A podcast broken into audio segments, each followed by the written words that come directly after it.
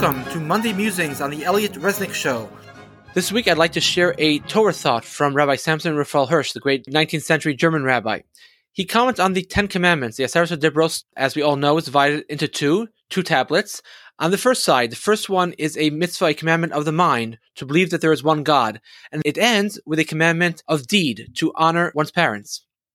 The second tablet begins with a commandment of deed, not to kill, and ends with a commandment of the mind, not to covet your neighbor's wife, his servant, his maidservant, his donkey, his ox, anything that belongs to him. Interesting. So Rav Hirsch comments, why is it set up in this manner? Mind, action, action, mind.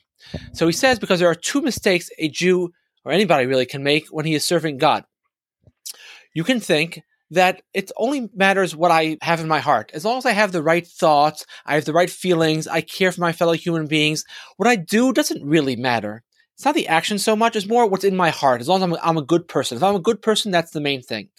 So to counter that mistaken notion, the Torah ends the first half of the Aseret Dibros, the Ten Commandments, with a mitzvah, a commandment of deed. No, it's not enough to think the right thoughts and have the right feelings. It's important to do the right thing. It's actually crucial to do the right thing.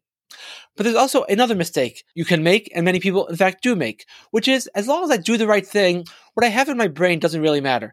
So, if inside I have heretical thoughts, or if inside I have immoral thoughts, it doesn't really matter as long as I'm doing the right thing. People call it orthoprax.